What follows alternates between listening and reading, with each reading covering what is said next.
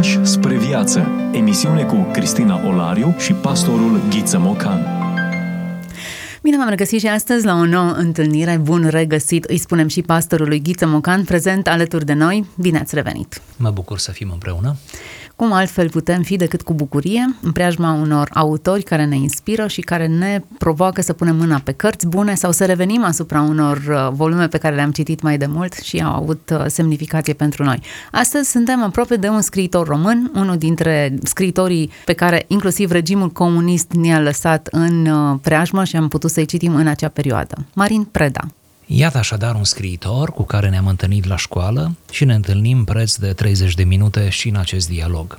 Înainte de a spune câteva detalii biografice despre Marin Preda, doresc să spun că miza acestei emisiuni este, de fapt, să cităm, atât cât ne permite timpul, dintr-o scriere mai puțin cunoscută a lui Marin Preda, adică jurnal intim. Sigur, de obicei, când ne gândim la Preda, ne gândim la Moromeții, nu? La cele două volume absolut uh, formidabile, ne gândim la cel mai iubit dintre pământeni, ultima scriere mare a autorului, ne gândim la Viața ca o pradă, un roman de altfel cu accente autobiografice, ne gândim și la alte scrieri mai puțin importante ale autorului, ne gândim la contribuția lui uh, în presa vremii, Sigur, ne gândim și la parcursul lui uh, biografic, dar mai puțin la acest jurnal intim. Deși a apărut de ani buni în limba română, în uh, ediții românești frumoase și uh, bine, bine recenzate, totuși senzația mea este că nu prea recurgem la această scriere în care autorul chiar își povestește limitele, vulnerabilitățile, tristețile, bucuriile, așa cum îi de bine oricărui om care își scrie un jurnal. Ei bine, acestea fiind spuse, se cade să mai amintim că s-a născut uh, în august 1922 la Siliștea Gumești, în județul Teleorman, și s-a stins în anul 1980 la Mogoșoaia, în Ilfov, uh, deci în apropierea Bucureștiului. De ce la Mogoșoaia, poate e bine să precizăm, el nu locuia acolo, ci se afla la uh, vila de creație a scriitorilor, care s-a pus la dispoziția scriitorilor de către guvernul comunist de atunci uh, și pur și simplu uh, a fost găsit dimineața decedat în camera unde lucra. De aceea spunem că a murit la Mogoșoaia. Marin Preda, încă de mic un copil precoce, există mărturii ale învățătorului său, foarte laudative la adresa acestui uh, elev uh, aparte, uh, apoi urmează studiile gimnaziale într-un oraș din apropiere, se desprinde pentru a merge apoi la liceu, ajunge în, în capitală, ajunge după aceea să intre în ambianța literară a capitalei în uh, diferite cluburi literare și societăți literare conduse de scriitori sigur mai în vârstă decât el. Uh, este încurajat să scrie, de altfel face exercițiul acesta încă în reviste culturale, în texte mai scurte. Uh, survine comunismul în România, la început se arată refractar regimului comunist, ba chiar spune că l-ar fi înfruntat pe Ceaușescu printr-o afirmație cum că nu, nu crede în realismul socialist și dacă realismul socialist va prinde contur în România, el se va sinucide. E bine, n-a făcut asta, ci din potrivă, și aici poate e bine să spunem ceva mai puțin plăcut despre Marin Pereda, uh, se acomodează cu regimul comunist, ba chiar intră în grațiile regimului într-un anumit fel, operele lui sunt, uh, iată, promovate de, de regim, ba chiar ajunge membru în mare adunare populară, deci uh, cumva această coabitarea lui cu comunismul, ă, această relație un pic suspectă, rămâne ca o oarecare, să zic așa, umbră pe ă, biografia lui Marin Preda. Chiar și așa, după cum spun ă, criticii literari de astăzi, el rămâne un mare scriitor, chiar dacă a avut anumite simpatii față de socialismul vremii și a avut chiar anumite avantaje pe urma acestei relații.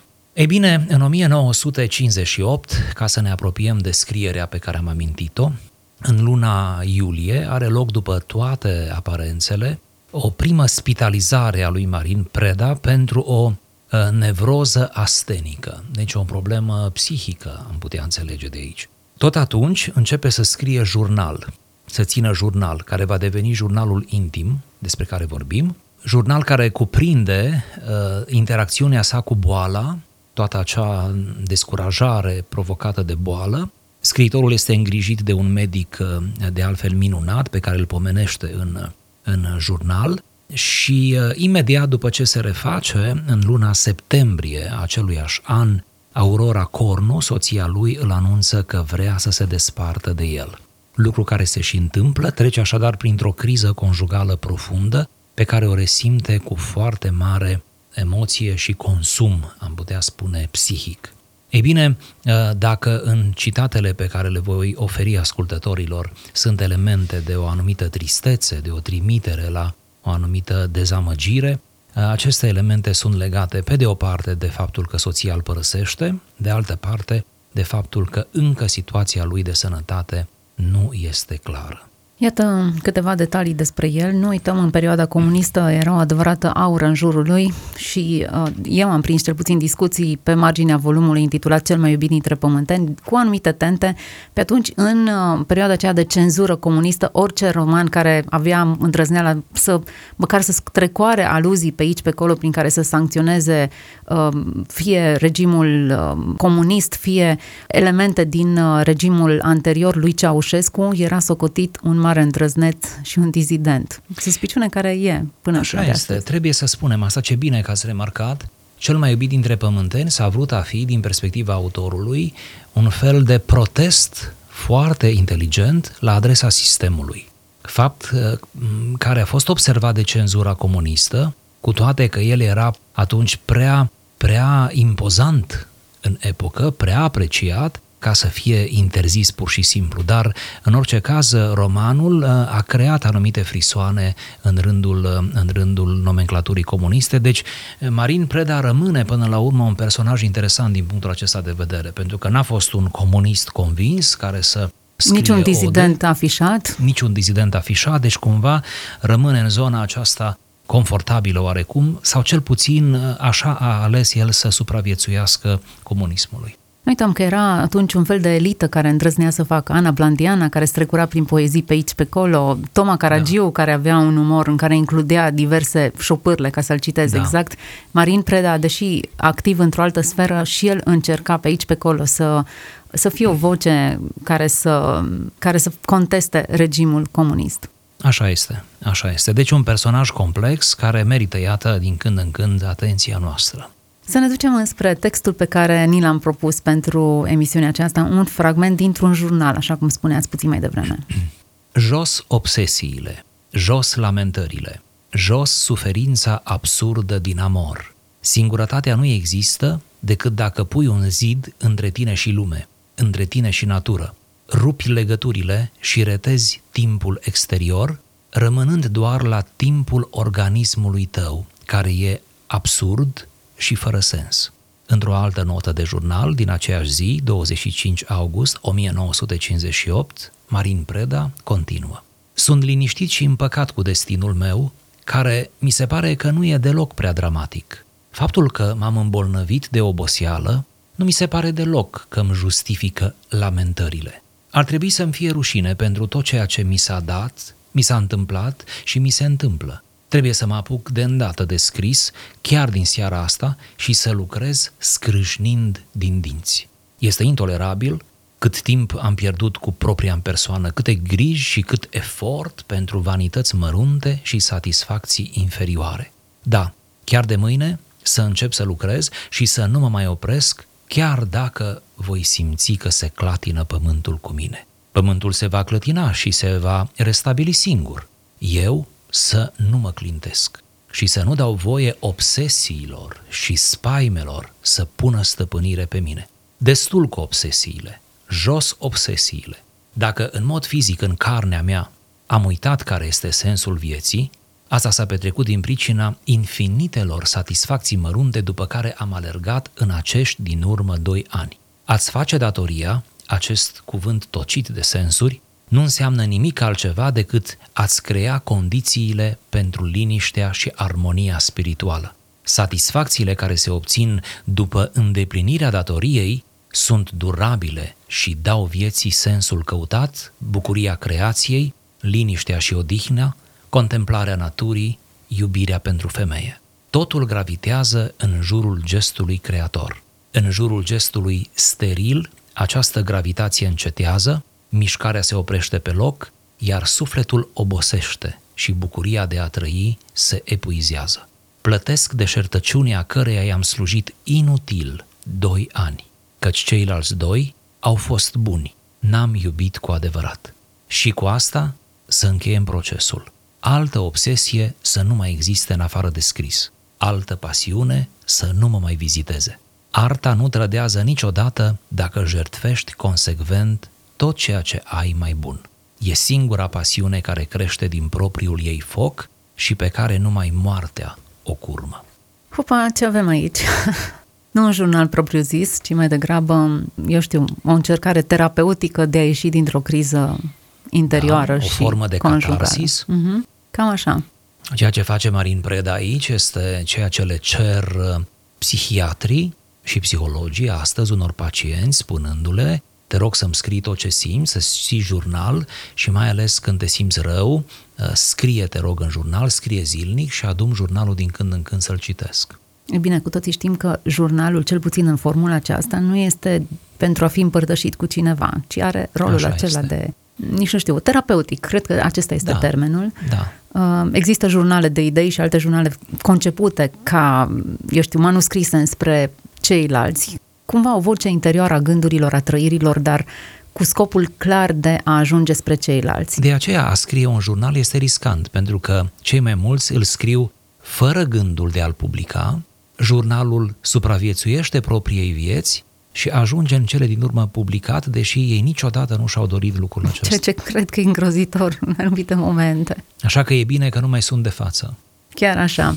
Deși sunt unele jurnale care ne-au inspirat, nu-i așa? Chiar noi am făcut emisiuni pe marginea unor jurnale și a unor uh, corespondențe personale, dar care ne-au încântat așa de mult și ne-au inspirat.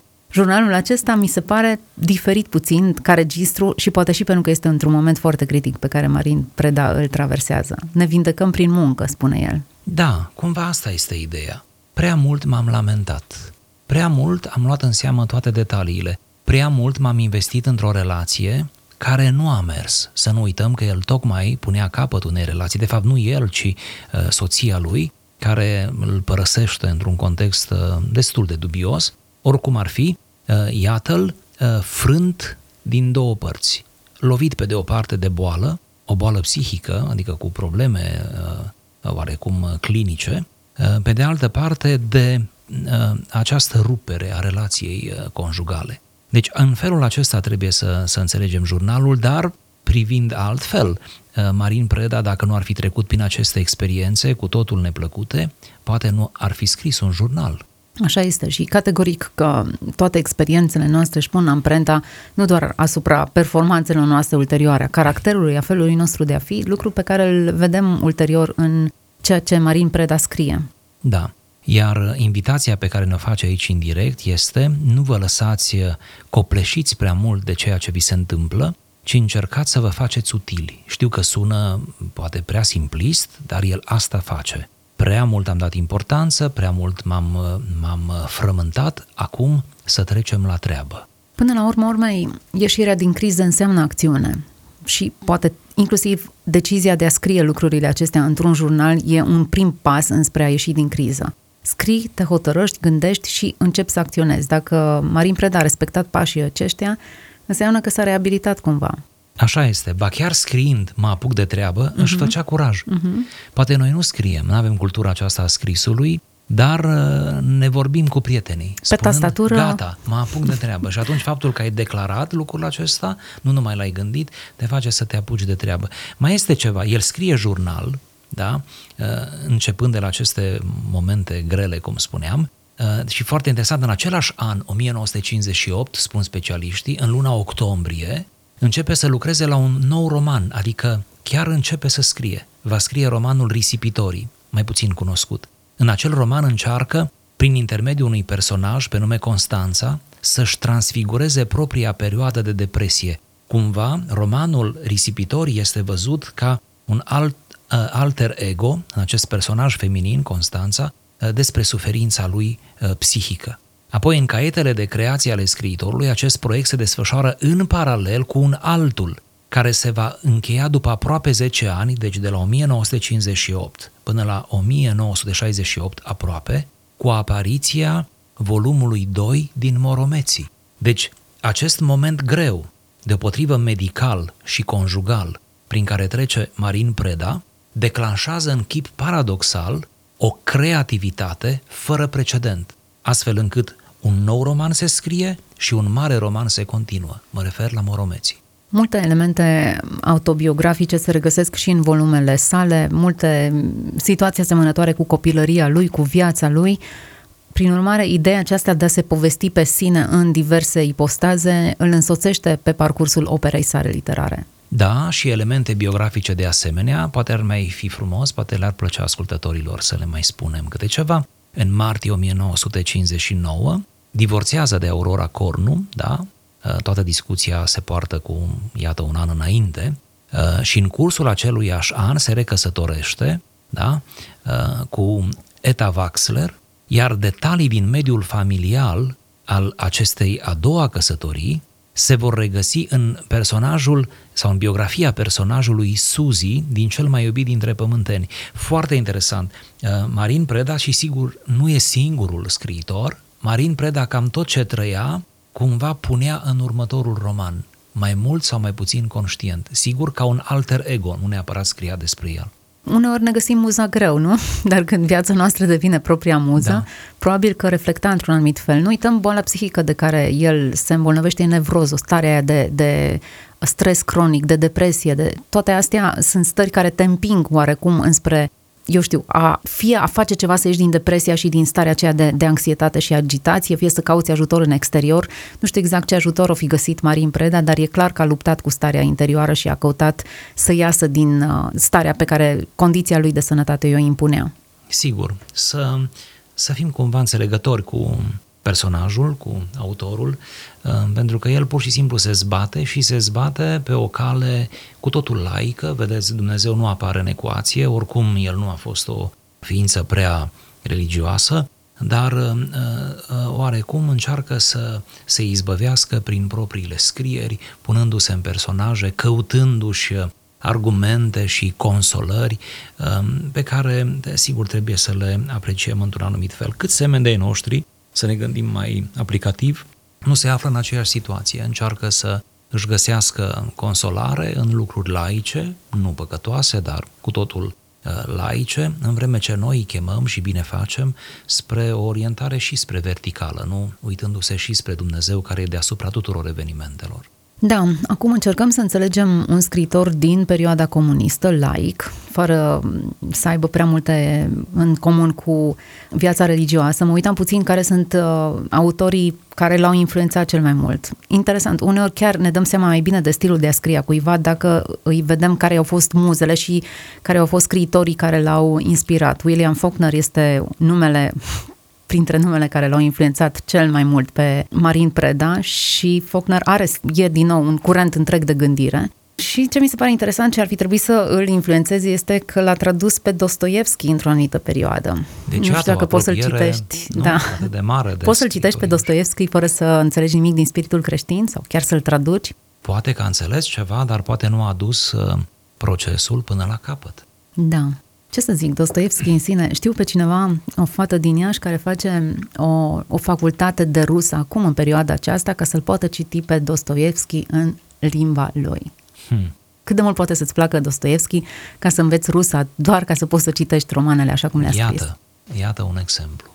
Chiar așa, dar ne întoarcem mai în țară, înspre Marin Preda, pe acest uh, text uh, pe care l-am extras din, uh, din jurnalul lui, un jurnal care nu are alt, alt rol, din punctul meu de vedere, decât de a, a-l ajuta să iasă din impasul în care se găsește. Sigur, poate am putea face o recomandare și noi, a scrie uneori despre trăirile tale s-ar putea să te ajute. Nu spunem că e tot ce trebuie să faci, nu spunem că e suficient, dar s-ar putea să te ajute. De altfel și în terapiile psihologice se recomandă uneori să scrii ceea ce simți, să Uh, lași cumva să încredințezi hârtiei cumva gândurile tale, trăirile tale. Uh, asta ar fi un îndemn și un altul. Cu conștiința că s-ar putea să fie publicată și să fie subiectul unei emisiuni cu ani mai da, târziu. asumându-ți riscul La un post acesta. de radio. Da, dar chiar și așa, în mod indirect, poate fi de folos, nu? Da, chiar așa. Bine, va trebui să avem precauțiile acestea atunci când ne decidem să scriem un jurnal. Da. Pe de altă parte, mai ales fiind vorba de afecțiuni psihice, cum a fost cazul lui Marin Preda, uh, vedeți, afecțiunile acestea psihice, cum știm cu toții, se instalează pe fondul unei melancolii, a unei apatii, a unei inactivități și uh, uh, bolnavul riscă să nu se mai apuce de nimic niciodată. Deci, pentru el, munca a scrie, a-ți impune să scrii, a nu te mai lăsa pradă stărilor, pentru el munca este cu adevărat o, o izbăvire, cu adevărat o izbăvire. Deci, acum sunt afecțiuni și afecțiuni, dar mai ales când suntem pe zona psihică, pentru că aici suntem, să luăm seama la asta atunci când ne simțim vulnerabili, când ne simțim labili, nu neapărat că avem nevoie de un tratament medicamentos, dar când ne simțim prea nostalgici, prea descurajați, când cădem în diferite forme de apatie, am face bine să, să ne impunem, să ne ținem de un anumit proiect. Și acum dacă revenim la scrisul care are rol terapeutic, identific în mulți psalmi pe care David îi scrie, adevărate Sigur. exerciții prin care el însuși se ridică și se încurajează. Îmbărbătează-te suflete, nădăjduiește suflete, iarăși îl voi lăuda. El însuși își spune aceste cuvinte Poate n-ar strica să facem exercițiul acesta și noi și să Sigur. ne scriem proprii psalmi. Iar David nu a știut nicio clipă, nu ar fi bănuit unde vor ajunge psalmii lui. Și cu toate că nu și-a propus să fie jurnale, ele sunt file de jurnal. Atât Sigur. de multe scrieri personale. Uh, nu uităm influența pe care el a avut-o, spirituală în primul rând. Nu uitam că atunci când cânta la harpă, îl părăsea Duhul rău pe Saul, ceea ce înseamnă că are un rol terapeutic puternic, vindecător, muzica și psalmii pe care îi putem recita, îi putem cânta, îi putem scrie, pot avea același rol pentru noi.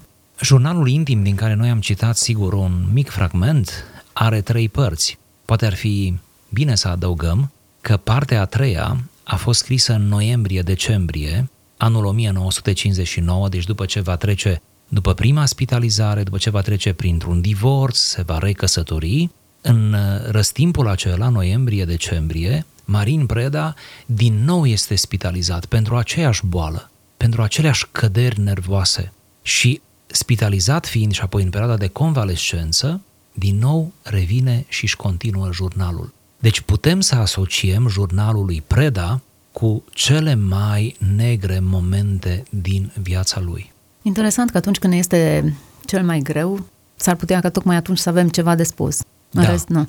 Putem spune și așa.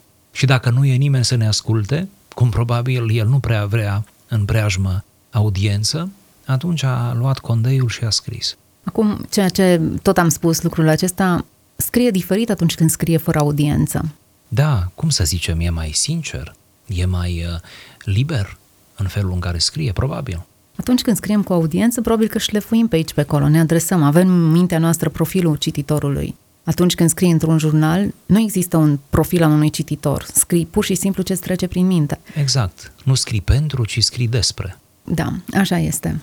Bun, uh, ne-au mai rămas câteva minute, nu foarte mult, 5 minute, nu știu dacă ne mai rămâne timp să, să lecturăm paragraful următor. Eu propun să-l amânăm pentru un dialog viitor. Atunci va trebui să concluzionăm în aceste câteva 5 minute și să le lăsăm ascultătorilor noștri câteva lucruri care să, eu știu, să le țină așa de foame. Poate o primă concluzie ar fi următoarea. Evenimentele neplăcute din viață, mai ales acelea pe care chiar nu le-am generat noi, cum ar fi o boală, cum ar fi faptul că cineva te părăsește, ar trebui să le citim și într-o cheie pedagogică. Ar trebui să vedem în ele oportunități pentru a scrie mai bine, a munci mai bine, a lua hotărâri noi, hotărâri care, pe termen lung, ne vor face bine. Toate aceste situații neplăcute, prin care, iată, a trecut cu prisosință și Marin Preda, pot fi momente pivotale, semnificative în viața noastră, deopotrivă personală, cât și profesională. Deci, să nu vedem în necaz doar necazul care s-a bătut peste noi, ci să vedem în necaz și o posibilă oportunitate. Și cu aceste gânduri, cred că ar trebui să lăsăm pe ascultătorii noștri să mediteze și să-și coacă propriile lor pagini de jurnal, care să îi apropie cât mai mult de Dumnezeu și să-i ajute să se regăsească în mijlocul încercărilor, a necazurilor cu care se confruntă. Până la urmă, urmei, suferința nu ne ocolește pe niciunul dintre noi, iar în momentul în care găsim răspunsuri care să ne ancoreze mai mult în realitate și să ne ajute să depășim uh, suferința, până la urmă, urmei, cred că acesta este și unul dintre scopurile emisiunii noastre. Vrem să vă fim aproape și sperăm ca prin intermediul lecturilor noastre să reușim să vă fim de folos. Mulțumim tuturor celor care ne-au urmărit. Marin Preda a fost autorul pe care l-am adus în discuție în acest episod. Am vorbit pe marginea unui jurnal, jurnal intim, așa cum este intitulat, pe care ni l-a lăsat în urmă. Nu neapărat ni l-a lăsat nouă, dar noi am ajuns la el și în felul acesta am putut beneficia de o pagină din existența lui. Sperăm ca lucrurile acestea să vă fie de folos. Mi-au rămas bun de la voi. Mulțumesc pentru că ați rămas pe parcursul acestor uh, minute împreună cu noi. Să fiți binecuvântați, toate cele bune! Ați ascultat emisiunea Pași spre viață cu Cristina Olariu și pastorul Ghiță Mocan.